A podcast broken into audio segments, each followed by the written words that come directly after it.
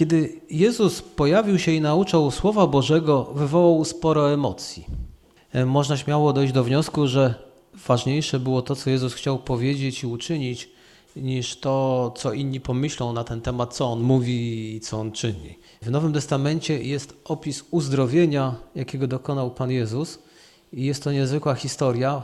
Autor Ewangelii Jana poświęcił jej dużo miejsca, my mamy wręcz cały rozdział. Z tego co pamiętam, to jest to chyba najdłuższy opis uzdrowienia, jakie miało miejsce spisane w Ewangeliach. To jest uzdrowienie nad pewną sadzawką, jak to Biblia mówi. Ewangelia Jana mówi, że to sadzawka Siloam. W naszych tłumaczeniach niektórych jest Siloe. Obie nazwy są w obiegu i chyba nawet bardziej prawidłowa byłaby Siloam. Przeczytajmy dziewiąty rozdział, fragment, bo dzisiaj całym rozdziałem się nie zajmiemy. Przechodząc kiedyś, ujrzał Jezus pewnego człowieka, który był niewidomy od urodzenia. Uczniowie zapytali więc Jezusa, nauczycielu, dlaczego ten człowiek urodził się niewidomy? Czy to on sam dopuścił się jakiegoś grzechu, czy może jego rodzice? A Jezus odpowiedział: Nie chodzi tu o grzech ani jego, ani jego rodziców. Stało się zaś tak, aby przez niego objawiły się sprawy Boże. Dopóki jest jeszcze dzień, wszyscy winniśmy dopełniać dzieła tego, który mnie posłał.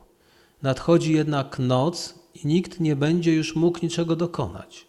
Dopóki przebywam na świecie, jestem światłością świata. Gdy skończył mówić, splunął na ziemię, uczynił błoto ze śliny i pomazał nim oczy niewidomego. A potem rzekł do niego: Idź i obmyj się w sadzawce Siloe.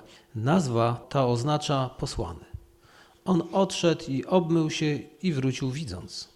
Sąsiedzi zaś i wszyscy, którzy widywali go przedtem jako żebraka, pytali: Czyż nie jest to ten człowiek, który siedzi i żebrze? Jedni odpowiadali wówczas: Tak, to on, a inni zaprzeczali, mówiąc: Nie, on jest tylko do tamtego podobny. On sam zaś oświadczył: Tak, to ja jestem. Zapytali go więc: Jakże otwarły ci się oczy? A on odpowiedział: Pewien człowiek imieniem Jezus uczynił błoto. Pomazał moje oczy i rzekł do mnie: Idź do sadzawki Siloe i obmyj się. Poszedłem więc, obmyłem się i widzę. Zapytali go więc, gdzie on jest. Odpowiedział: Nie wiem. Zaprowadzili zatem tego człowieka jeszcze do niedawna niewidomego do faryzeuszy. Tego zaś dnia, w którym Jezus uczynił błoto i otworzył mu oczy, był szabat. Zapytali go więc faryzeusze, w jaki sposób odzyskał wzrok. A on odpowiedział: Pomazał mi oczy błotem, a ja obmyłem się i widzę. Wtedy niektórzy spośród faryzeuszy powiedzieli: Ten człowiek nie jest od Boga, bo nie zachowuje szabatu. A inni pytali: Lecz jak wobec tego, jeśli jest grzesznikiem, może czynić takie znaki? I doszło między nimi do rozdwojenia. Zapytali więc jeszcze raz niewidomego: A ty sam co sądzisz o nim? Przecież ci wzrok przywrócił. I odpowiedział im: To prorok. Lecz Żydzi nie uwierzyli, że on kiedykolwiek był niewidomym i że wzrok odzyskał. Wezwali więc rodziców człowieka, który przejrzał i spytali go, czy to wasz syn, ten człowiek, o którym mówicie, że był niewidomym od urodzenia? Cóż się więc stało, że teraz widzi? A rodzice odpowiedzieli tak. Wiemy, że to nasz syn i że urodził się niewidomym. Lecz nie wiemy, jak to się stało, że teraz widzi, kto mu wzrok przywrócił. Jego samego zapytajcie, ma przecież swoje lata, niech mówi za siebie. Taką odpowiedź dali rodzice, ponieważ bali się Żydów. Żydzi bowiem już zadecydowali, że jeśli ktoś uznawał Jezusa za Mesjasza, zostanie wyłączony z synagogi. Dlatego to powiedzieli jego rodzice, ma swoje lata, jego samego zapytajcie. Do tego miejsca. Zerknijmy na tą historię i zwróćmy uwagę na kilka faktów, które są ciekawe. Czasami jak czytamy Biblię, one nam umykają. Bardzo często się mówi wierzącym, że mają czytać Biblię. No to oni czytają. No ale to nie do końca jest prawda. Wierzący mają tą Biblię wręcz pochłaniać, czyli karmić się nią. Mają studiować. Biblia mówi to w jednym z psalmów, że ten autor rozważa dniem i nocą. Samo czytanie niewiele wnosi, a szczególnie u osób, które nie potrafią czytać ze zrozumieniem. Więc wtedy szczególnie muszą przeczytać dwa, trzy razy, aby więcej skorzystać. Więc Biblię możemy czytać, jak najbardziej, żeby się mniej zorientować, co gdzie jest, ale kiedy tylko czytamy, a szybko, bo ktoś sobie postanowił, będę codziennie czytał rozdział 2 z Biblii, no to mówiąc krótko, lata będzie potrzebował, aby móc coś więcej z tej Biblii wynieść niż tylko wiedzę biblijną. Wiedzę biblijną mam na myśli tylko, co jest w Biblii napisane, czyli znajomość faktów, ale jeśli chodzi o życie, to czasami trzeba się zatrzymać. To jest tak jak ludzie, którzy jadą samochodem i chcą podziwiać krajobrazy wokoło. Przez góry, tak, widziałem Tatry, przejechałem z śmigłowcem. No pewnie, że widział Tatry i myśmy tam nigdy nie byli. Albo czy widziałeś całe Tatry? No całe, całe przeleciałem śmigłowcem. Ale ktoś z Was był w Tatrach i odwiedził tylko jakiś jeden mały kawałek. I prawda jest taka, że Ty masz więcej do powiedzenia na temat konkretów, jakichś drobnych rzeczy, bo ten z, gó- z góry to widział tylko wielkie rzeczy, czyli ogólnie. I tak właśnie jest z czytaniem Biblii. Chciałem to przy okazji powiedzieć. Więc jeżeli będziemy studiować, to czasami coś zauważymy. No i teraz chcielibyśmy zauważyć. Czternasty werset mówi, tego zaś dnia, w którym Jezus uczynił błoto i otworzył mu oczy, był szabat. Można byłoby stwierdzić, co mnie obchodzi szabat, ważniejsze jest to, że był uzdrowiony. Ale tak się akurat składa, że tam bardzo wiele rzeczy jest istotnych i bardzo wiele rzeczy ciekawych.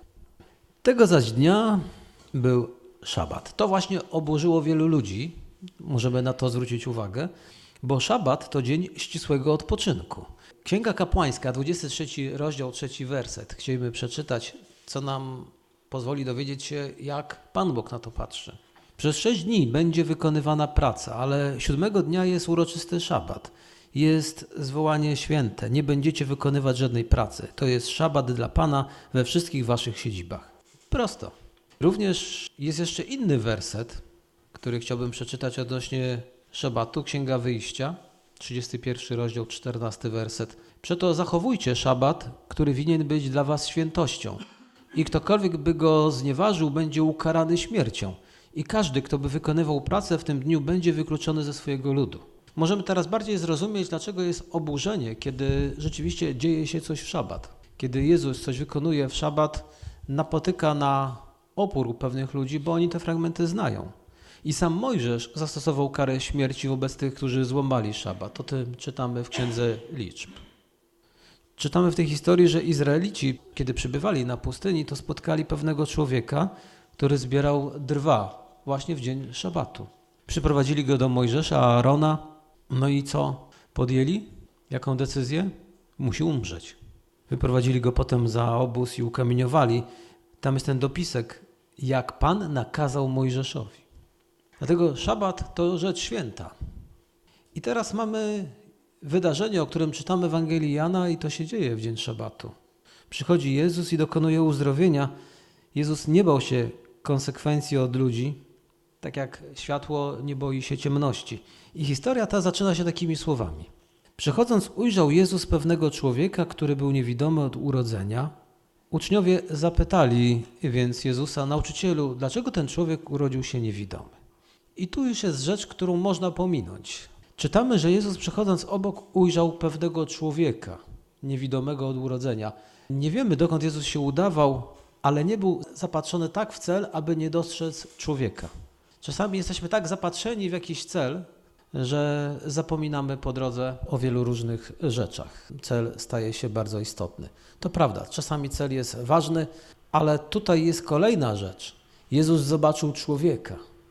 Ewangelia Jana, 8 rozdział, 58 werset czytamy. Zaprawdę, zaprawdę powiadam wam, pierwej niż Abraham był, jam jest. Wtedy porwali kamienie, aby rzucić na niego, lecz Jezus ukrył się i wyszedł ze świątyni. Być może to właśnie wtedy miało miejsce, kiedy Jezus opuścił świątynię i spotkał tego człowieka. Jezus zobaczył człowieka, więc jest to istotne, bo bardzo często podkreśla się, że zobaczył niewidomego. W życiu tak jest, że niewidomy jeszcze od urodzenia ma bardzo surowy wyrok, bo to już była osoba dorosła. On nic nie widział od urodzenia. Jego życie było tak naprawdę uzależnione już od ludzi. Całe życie, nic nie widząc, był skazany na ciemność do końca. Dlatego, że czytamy w wersecie 32: Dotychczas nie słyszano, aby ktoś przywrócił wzrok niewidomemu od urodzenia. Wielu go znało, bo mijali go regularnie. Widzieli, jak prosi o jałmużnę. Dla nich był dowodem na naukę faryzeuszy, że Bóg karze chorobą za grzechy. Dlatego uczniowie pytają się Jezusa, nauczycielu, dlaczego ten człowiek urodził się niewidomy? I były tylko dwie odpowiedzi. Czy to on sam dopuścił się jakiegoś grzechu? Musiałby w łonie matki. A może jego rodzice? I Jezus odpowiada: Nie, jest trzecia odpowiedź. Musieli być mocno zaskoczeni. Tekst grecki akcentuje też, że Jezus zobaczył człowieka, nie zobaczył chorobę. I jest to piękne zdanie, bo dla nich ważne już było, kto zgrzeszył. Oni widzieli chorobę i grzech. Jezus wyjaśnia, ale co jest w tym wersecie bardzo cenne, on zobaczył człowieka. Uczniowie zobaczyli niewidomego i już grzech. Tak jak w naszym życiu, kiedy na kogoś patrzymy, zaraz już coś widzimy, niekoniecznie to, co Bóg chciałby, abyś widział w tym człowieku. Ktoś może zobaczyć w kimś bogacza, a nie człowieka, czyli bogacza, który ma pieniądze, bo to go definiuje. Ale to jest człowiek, który ma pieniądze. I ten człowiek ma też problemy, takie jak ty. Tak samo, kiedy idziemy do lekarza, chyba sami dostrzegamy, że wielu lekarzy nie widzi człowieka, tylko widzi chorobę. Bo gdyby on się miał zajmować człowiekiem, to by musiał praktykować prywatnie i brać za to dobre pieniądze. Na fundusz bardzo trudno jest widzieć człowieka, bo trzeba szybko. Na człowieka nie ma czasu, jest tylko czas na jedną jego chorobę. Żeby wam to pokazać, to jest tak jak z rehabilitacją. Wiecie, że nie można zapisać się na rehabilitację dwóch organów. Jeżeli ktoś ma chore nadgarstki i ma chorą szyję, to nie może tego jednocześnie rehabilitować. Fundusz widzi tylko jedną chorobę. Nawet nie może się zapisać, czyli zapisuje się w polskich warunkach na rehabilitację szyi i w tym samym czasie, w tym systemie nie może się zapisać na drugą rehabilitację. A wiecie, jak się czeka? Pół roku na przykład. A jedno i drugiego boli. Więc kończy rehabilitację z szyją i może, jak się już zakończy, tam przełożą papierki, możesz się zapisać na rehabilitację nadgarstka na przykład. I wtedy znowu się liczy czas w kolejce, te pół roku kolejne, mimo że cię w tym samym czasie sobie uszkodziłeś szyję i nadgarstki. No bo widzą tylko chorobę, nie człowieka. Tak to właśnie jest w praktyce u nas. A Jezus, Jezus patrzył na całego człowieka. Choroba zawsze jest powiązana z fizycznym i, i psychicznym aspektem, a nawet duchowym człowieka. I nie wystarczy skupiać się na objawach, ale dobrze jest się zająć całym chorym. Bo na przykład objawy ból głowy, kiedy mamy, to łykamy tabletkę. A może jednak warto zastanowić się, co jest źródłem bólu głowy. I czasami źródłem tego bólu głowy nie jest fizyczny dylemat, tylko może jakiś psychiczny, a może duchowy. Kogoś gryzie sumienie, więc mu się serwuje terapię, ale może warto spojrzeć, że jednak jest to problem, który ma swoje korzenia w czymś duchowym. Więc ten żebrak żył w poczuciu, że spadła na niego boska kara za grzechy. No i pewnie uważał, że to grzech rodziców doprowadził go do tego. Jakże to pięknie wygląda życie, kiedy dziecko całe życie ma jakiś żal do rodziców za jakiś ich grzech, który doprowadził go do tego, że teraz jest tak uzależniony od innych. Księga Wyjścia, czyli druga Mojżeszowa, mówi, nie pamiętam który rozdział, ale na pewno piąty werset. Nie będziesz oddawał czci, ani nie oddasz się w niewolę. Ja jestem Panem Twoim Bogiem, Bogiem zazdrosnym. Za grzechy tych, którzy mnie nienawidzą, wymierzam karę ich potomkom, nawet w trzecim i czwartym pokoleniu.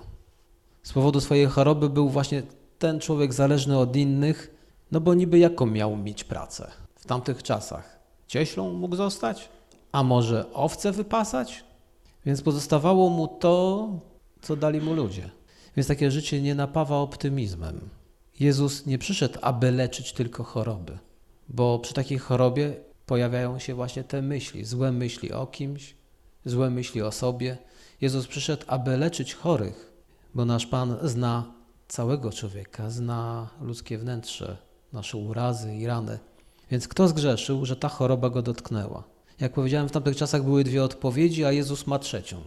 Zauważyłem, że są osoby, które wysnuły pewien wniosek z tego fragmentu.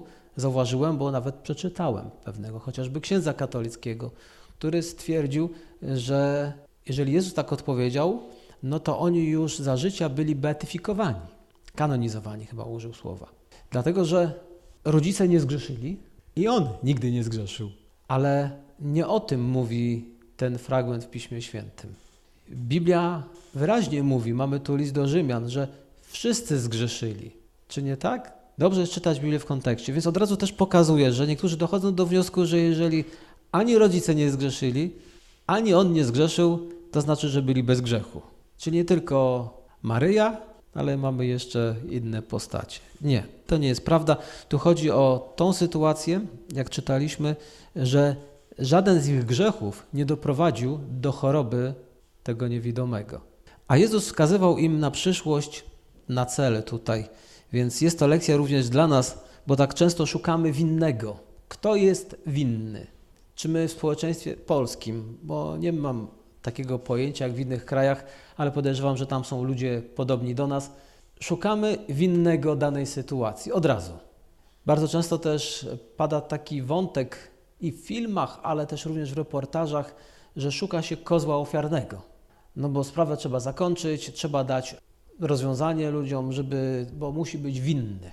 To jest problem społeczeństwa, kiedy szukamy winnego, bo może nie o winę tutaj chodzi, żeby się doszukiwać w każdej sytuacji, tylko dostrzec cel i sens danej sytuacji, danego wydarzenia. Więc tu widzimy, uczniowie już szukali winnego. My często też od razu szukamy winnego. Na przykład, jeżeli w domu się coś wydarzyło, no rodzice przychodzą do domu, zostawili dzieci na chwilę, a tam zbite lustro. I od razu co jest? Szukanie winnego. Większość rodziców nie zainteresuje się, dlaczego doszło do zbicia się tego lustra, tylko najpierw zainteresuje się, kto to zrobił. Czy nie tak? Zgodzicie się ze mną? No co, już trzeba kogoś zbesztać, już trzeba kogoś ukarać, bo kto to zrobił? Może warto się najpierw zainteresować, jak do tego doszło, co się stało, czemu lustro jest zbite, a nie od razu kto jest winny. Bo może się okazać, że może po prostu pękło. Było tak przykręcone, Waldek może o tym więcej wiedzieć, są napięcia, tak ktoś śrubami przykręcił lustro i ono z powodu napięć po prostu pękło. Ale rodzice już wpadają i teraz komu by tutaj? Czy nie tak? Więc może chodzi o to, żebyśmy skończyli wreszcie z szukaniem, kto jest winny, a dlaczego się to stało. I tutaj Jezus powiedział, to nie ma tu potrzeby szukania winnego, bo ani rodzice, ani on, gdzie są winni tej choroby, tu jest całkiem inny cel. A przypomnijmy sobie, że kiedy to miało miejsce, ta historia, to Jezus był śledzony. Faryzeusze czyhali na Jezusa, chcieli go przyłapać na czymś, co mogłoby uzasadnić potem ich decyzję. Jezus wiedział o tym, co wokół się niego dzieje, a mimo to mówił i działał. Jezus wykorzystał okazję, aby uzdrowić chorego w szabat. Wracamy teraz do tej myśli, jakże ważny dzień. Werset szósty mówi, że Jezus splunął na ziemię, uczynił błoto ze śliny. Długi czas się zastanawiałem, czy na pewno jest w Biblii, że Jezus splunął. No bo gdyby tak komuś na ulicy zadać pytanie, czy Jezus kiedyś pluł, większość ludzi nie dopuszcza do głowy, że Jezus może pluć. Jak Jezus mógł splunąć? To tak jak chodzi o jednego z dyktatorów, że mnie pomylił, chyba chodzi o tej Korei Północnej, zadano pytanie, czy ten chodzi do toalety. I tam padł odpowiedź, że nie. On jest cudownym przywódcą i on się nie kala takimi rzeczami.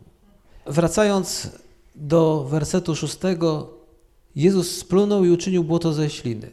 Robienie błota w szabat było ponoć też wymienione w Melachot, takie przepisy żydowskie, tam jest 39 kategorii działalności, które żydowskie prawo uznaje za zabronione, jeśli chodzi o wykonywanie tego w szabat, tego nie wolno robić. Jezus splunął na ziemię, wziął błoto w dłoń i nałożył je na oczy chorego, który nie mógł widzieć. Co bardzo ciekawe, Jezus się nie zapytał o pozwolenie. Mogę splunąć na ziemię, zrobić z tego błoto i położyć ci na oczy? Gdybyśmy my dzisiaj się chcieli o kogoś pomodlić na ulicy, na przykład o niewidomego i, i powiemy, czy mogę się o ciebie pomodlić? Tak. No dobrze, a teraz splunę na ziemię, zrobię z tego błoto i położę ci na oczy. Jestem przekonany, że większość będzie wiała, czyli uciekała. Jezus nie prosił o pozwolenia, ani nie zadał pytania, po prostu to zrobił, a potem jeszcze mu nakazał, nie poprosił, tylko powiedział: idź, obmyj się w sadzawce Siloe. Bardzo dziwne zachowanie Jezusa. Dlaczego Jezus pobrudził mu twarz, a potem jeszcze kazał mu ją umyć? To po co brudzić? Nie trzeba myć. Można byłoby uzdrowić od razu. A druga sprawa, z jakiego tytułu kazał coś zrobić niewidomemu? Dzisiaj mamy poprawność. I ta poprawność nakazałaby nam raczej uprzejmie się zapytać. I słusznie. Wiele rzeczy się rozwija, kultura się zmienia. W pewnej kulturze może nie być to mile widziane, jeżeli będziesz dubał w nosie albo bekał. Ale w innej kulturze może być to odebrane całkiem inaczej. I dlatego nie chodzi o to, byśmy brali przykład z Jezusa zawsze i ze wszystkiego. Są chrześcijanie, którzy mówią, trzeba brać przykład z Jezusa. No to pluj na ziemię i rób błoto. Ale gdyby nawet Pan Jezus powiedział Ci, że możesz tak zrobić, bo będzie uzdrowienie, to nasza kultura wymaga, aby się zapytać. I w tym nie ma nic złego. Dlatego dzisiaj, kiedy wiele ludzi się modli o chorych, czy też ludziom prorokuje, to pytają się, czy mogę się o Ciebie pomodlić. A nie, modlą się nie pytając. Czy mogę położyć na Ciebie rękę? Od razu o tym mówię, bo żyjemy w innych czasach i ta historia musi być tutaj skomentowana. Więc my mamy prosić, my mamy pytać, my jesteśmy do tego zobowiązani. Jeżeli chcemy się z kimś podzielić Ewangelią, możemy się zapytać, czy mogę się podzielić pewną dobrą nowiną. Jeżeli chcemy komuś coś dać, będzie to w niektórych środowiskach, zależy gdzie pójdziemy, bardziej przyjazne i miłe, kiedy zapytamy się, czy mogę pani, panu coś podarować. Wielokrotnie tak pytałem i w indywidualnych kontaktach to nikt mi nie odmówił. Na ulicy, kiedy dawałem jakieś ulotki czy coś, to tak, ktoś powiedział nie, dziękuję. Ale indywidualnie, kiedy z kimś rozmawiałem, ludzie odpowiadali tak, z przyjemnością. Więc czy mogę położyć na ciebie ręce? Jeśli ktoś ci wierzy, bo o to chodzi, jeśli ktoś ci wierzy uznaje twój autorytet i chce doświadczyć pomocy, to na nim nie musimy niczego wymuszać. Nie musimy mu niczego nakazywać jakoś siłą. Jeżeli ktoś wierzy Tobie, szanuje Ciebie i uznaje Twój autorytet, nie ma problemu zapytać i prawdopodobnie usłyszysz właściwe odpowiedzi. No ale mamy teraz fakt, Jezus każe mu iść do sadzawki Siloe. I teraz kolejna myśl, czy w pobliżu nie było wody, żeby umyć oczy? No, no już dobrze, już napluł Jezus na tą ziemię, zrobił błoto, położył na oczy, czy tam nikt nie miał wody? Że trzeba, żeby on szedł do zbiornika i to wcale jeszcze nie najbliższego, aby się przemył. Aby o tym powiedzieć to za chwilę, ale teraz chcę zwrócić uwagę, że Jezus nie skupia się na naszych chorobach, tylko patrzy na całego człowieka, ponieważ interesuje się nami całymi. Jezus wie, że każde cierpienie jest powiązane ze sobą, powiązane z innymi aspektami. A pełnia zdrowia to nie tylko brak ślepoty, głuchoty. Jest wiele osób zdrowych fizycznie, ale patrząc całościowo, są w potrzebie i potrzebują Jezusa. Więc Jezusa pomoc sięga dalej. Uzdrowienie jest powiązane z całym człowiekiem. Nawet medycyna to odkryła. Zauważyliście to? Że już mówi się o holistycznym podejściu do człowieka, co jeszcze wiele lat temu lekarze ze sobą nie współpracowali, dlatego są ciekawe anegdoty i dowcipy, jak to ktoś poszedł do kilku lekarzy, każdy mu zalecił pewną dietę, no i on wszystkie te diety później przestrzega, więc jeden lekarz mu powiedział, że ma jeść trzy razy dziennie, drugi trzy razy dziennie, on sobie dodał i je sześć razy dziennie, tak? Oprócz tego lekarze między sobą też nie wiedzą, co się dzieje. My o tym dobrze wiemy. Niektóre leki znoszą działania innych leków. Jeżeli człowiek się leczy na jakąś chorobę, a nie poinformuje innego lekarza, ten inny lek neutralizuje tamten, więc tamten przestaje działać. To dlatego, że lekarze widzieli bo takich nauczono. Chorobę jedną. Ale dzisiaj się to oczywiście zmienia. Człowiek, będąc chorym, też zatruwa nie tylko siebie, ale i innych. Ale co też robi? Zatruwa ziemię wokół siebie. Dlatego Biblia mówi, że wierni Bogu otrzymają nowe niebo i nową ziemię, bo my też środowisko zatruliśmy naszą chorobą. Ale teraz o drodze do Siloe. Jezus wysłał go do tej sadzawki i zadziwiające przesłanie. On ma iść w szabat. Wiecie o tym, że w szabat to nie należało za bardzo wędrować. Droga szabatowa wynosiła 2000 łokci. On zapewne szedł na stopach, nie na łokciach, ale nie musiał mierzyć tej odległości. My zaś tak i mam problem, bo ja wiem ile w Polsce wynosi łokieć, ale w Izraelu nie miałem już czasu, przyznaję się. Gdyby licząc to tą miarą europejską, to byłoby to około 1200 metrów. Z tego co ja pamiętam, to w tamtych terenach mieli dłuższe łokcie. więc ta odległość mogła być większa. Więc jak widzimy, Jezus posyła niewidomego do sadzawki. Tak jak wspomniałem, dziwne, jakby wody nie było bliżej. Nie widzimy też, aby Jezus poprosił kogoś z uczniów. Kolejna bardzo ciekawa sytuacja. Jezus ma niewidomego, wysyła go, idź tam do sadzawki, kawałek drogi i nie mówi do żadnych z uczniów, weź mu pomóż, zaprowadź go. My to raczej byśmy po poprosili, żeby ktoś towarzyszył. Ale myślę, że to też to ma znaczenie, że tak faktycznie było. Ale nie jest to najważniejsze. Jak zareagował niewidomy? Jezu, jest szabat, ja nie mogę chodzić. Nie, poszedł. I jeszcze trzeba zaznaczyć, to nie były takie drogi asfaltowe, równiutkie, chodniczek wyrównany. To nie te czasy. Więc niewidomy w szabat po niekoniecznie równej drodze teraz grzeje równo do sadzawki, aby się obmyć. A kiedy idzie, wie o tym, że będą ludzie, ale być może nawet sobie z tego nic nie robi, którzy będą na niego patrzeć.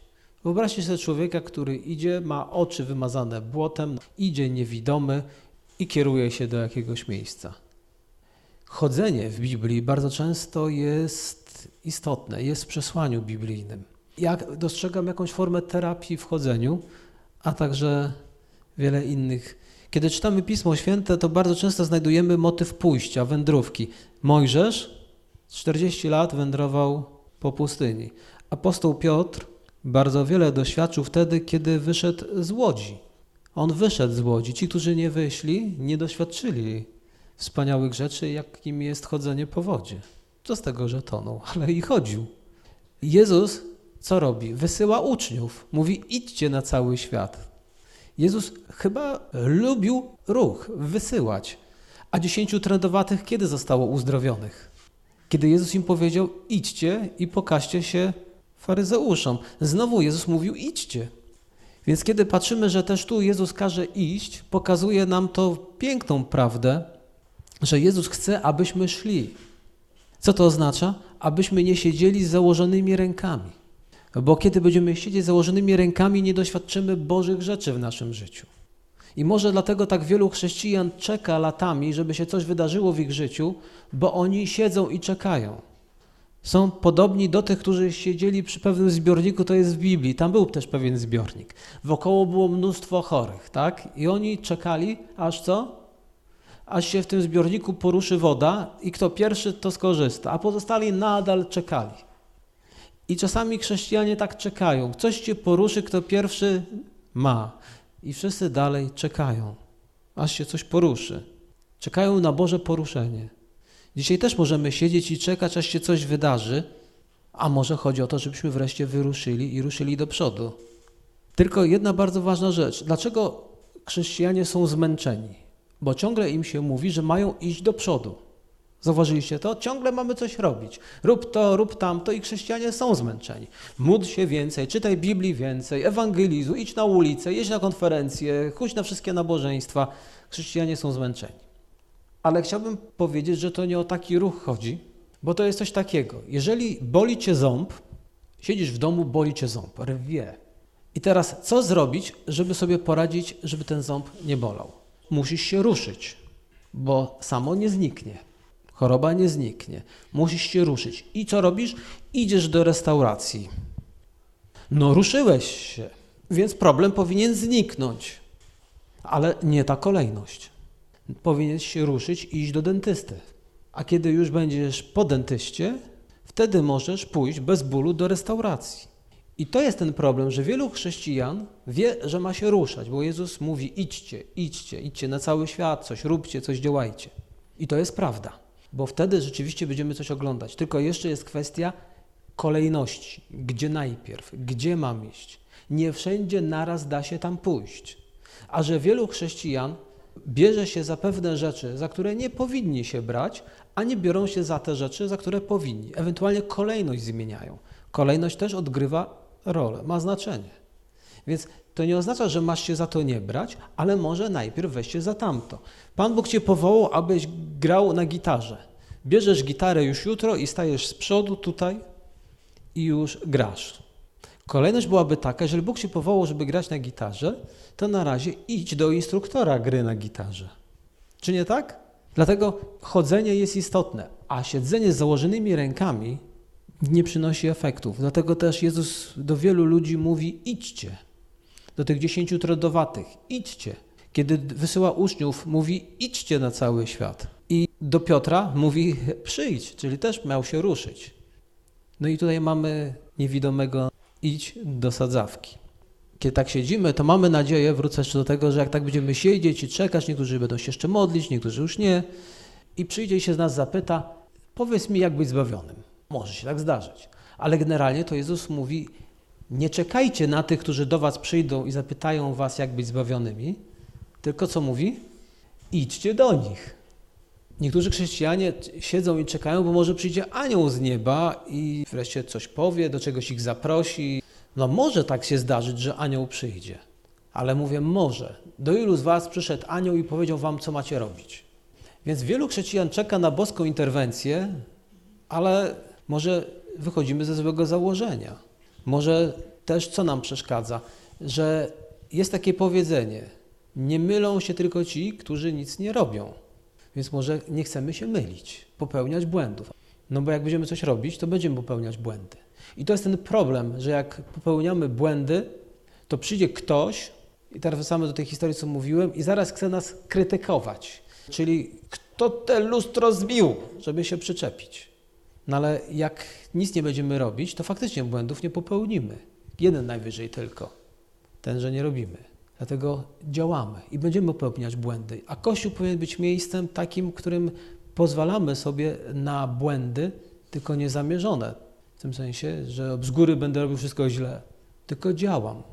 I ludzie wokół mnie pomagają mi w doskonaleniu, czyli mogą korygować. I to nie ochrzaniać, tylko wyciągać pomocną dłoń. Daj, pomogę Ci to zrobić lepiej. Problem polega na tym, że często my nie chcemy, żeby ktoś nam pomagał, bo na zasadzie nie daj, ja zrobię to sam. Ja wiem lepiej. Ten chory nie wiedział lepiej, po prostu Jezus powiedział, to poszedł.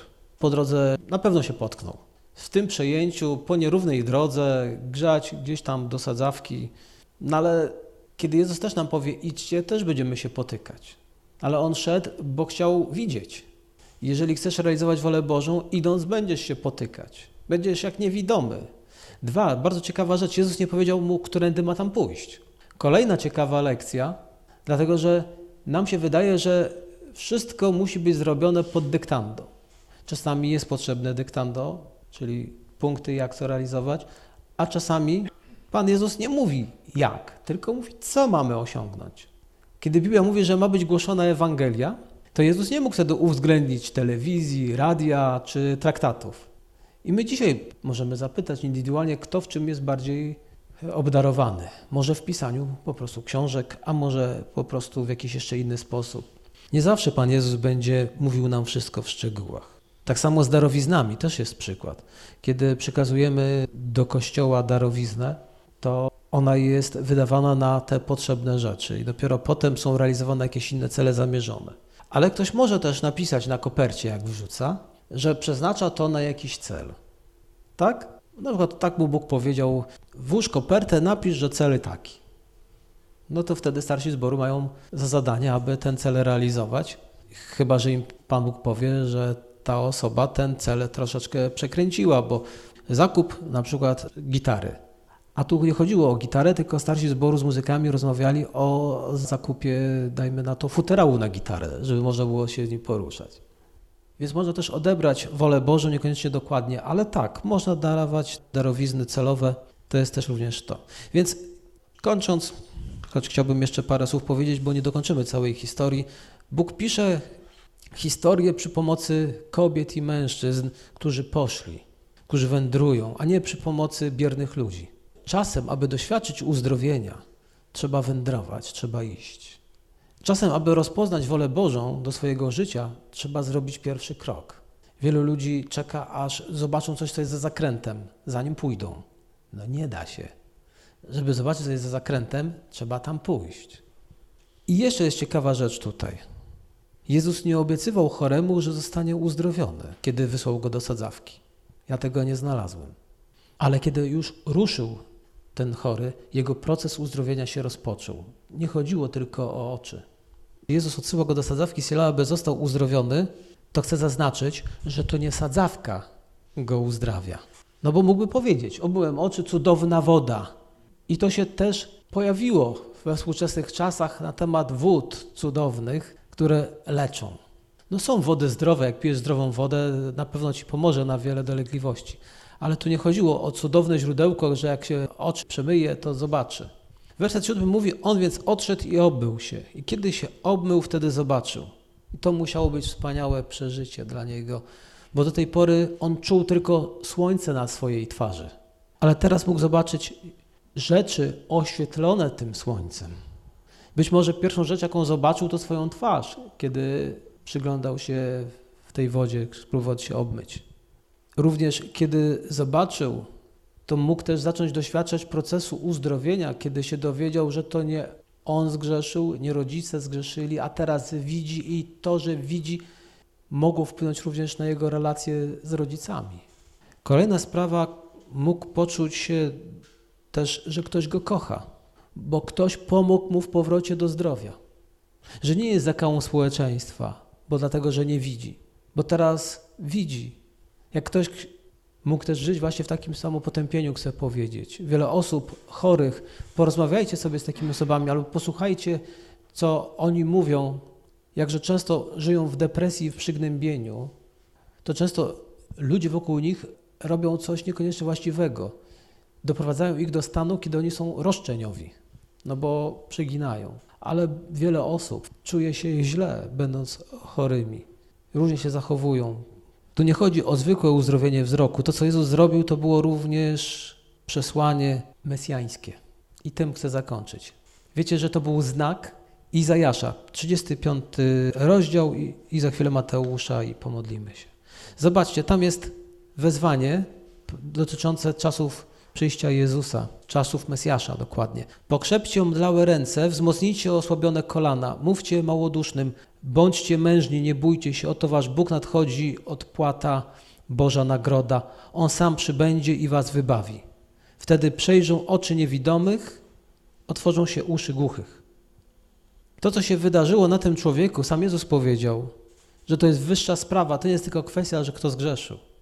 Bo Jezus sam mówił, to jest znak. I Jezus to potwierdził, kiedy rozmawiał z Janem Chrzcicielem. Mateusza, Ewangelia, 11 rozdział, 4 werset, czytamy, a Jezus im odpowiedział, idźcie i opowiedzcie Janowi o tym, co słyszeliście i co widzieliście.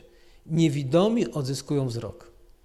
Więc odzyskanie wzroku przez niewidomego to była też pomoc człowiekowi, ale to również był znak mesjański. I to widzimy w tym fragmencie, że nadchodzi prawdziwa światłość.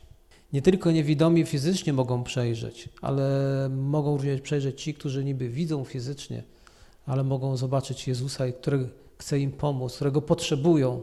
Więc nasze uzdrowienie rozpoczyna się w chwili, kiedy uwierzymy w Jezusa, kiedy zostajemy obmyci krwią Jezusa. I wtedy jest to proces uzdrowienia. Nie chodzi tylko o Twoją jedną chorobę, tu chodzi o nas całych. Czasami ta jedna choroba nie ma takiego wielkiego znaczenia, ale jest początkiem podążania za Jezusem i uzdrowienia i odzyskania blasku. Więc Jezus nie znosi nakazów szabatu. On sam jest Panem szabatu. Szabat nie jest dniem odpoczynku, jak widzimy, ale dniem, w którym Bóg działa i pracuje. Jezus w szabat objawiał swoją chwałę. I tego chorego nie uzdrowiła woda sadzawki, ale sam Pan Bóg. Tyle o tej historii, więcej jak on będzie wracał, spróbuję powiedzieć może innym razem.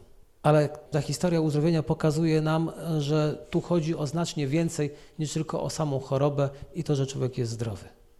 I kiedy my będziemy patrzeć teraz na ludzi chorych i na uzdrowienia i co nas do tego doprowadzi, to możemy już widzieć, że Panu Bogu zależy na człowieku, a nie tylko na tym, żeby był zdrowy od tej jednej dolegliwości.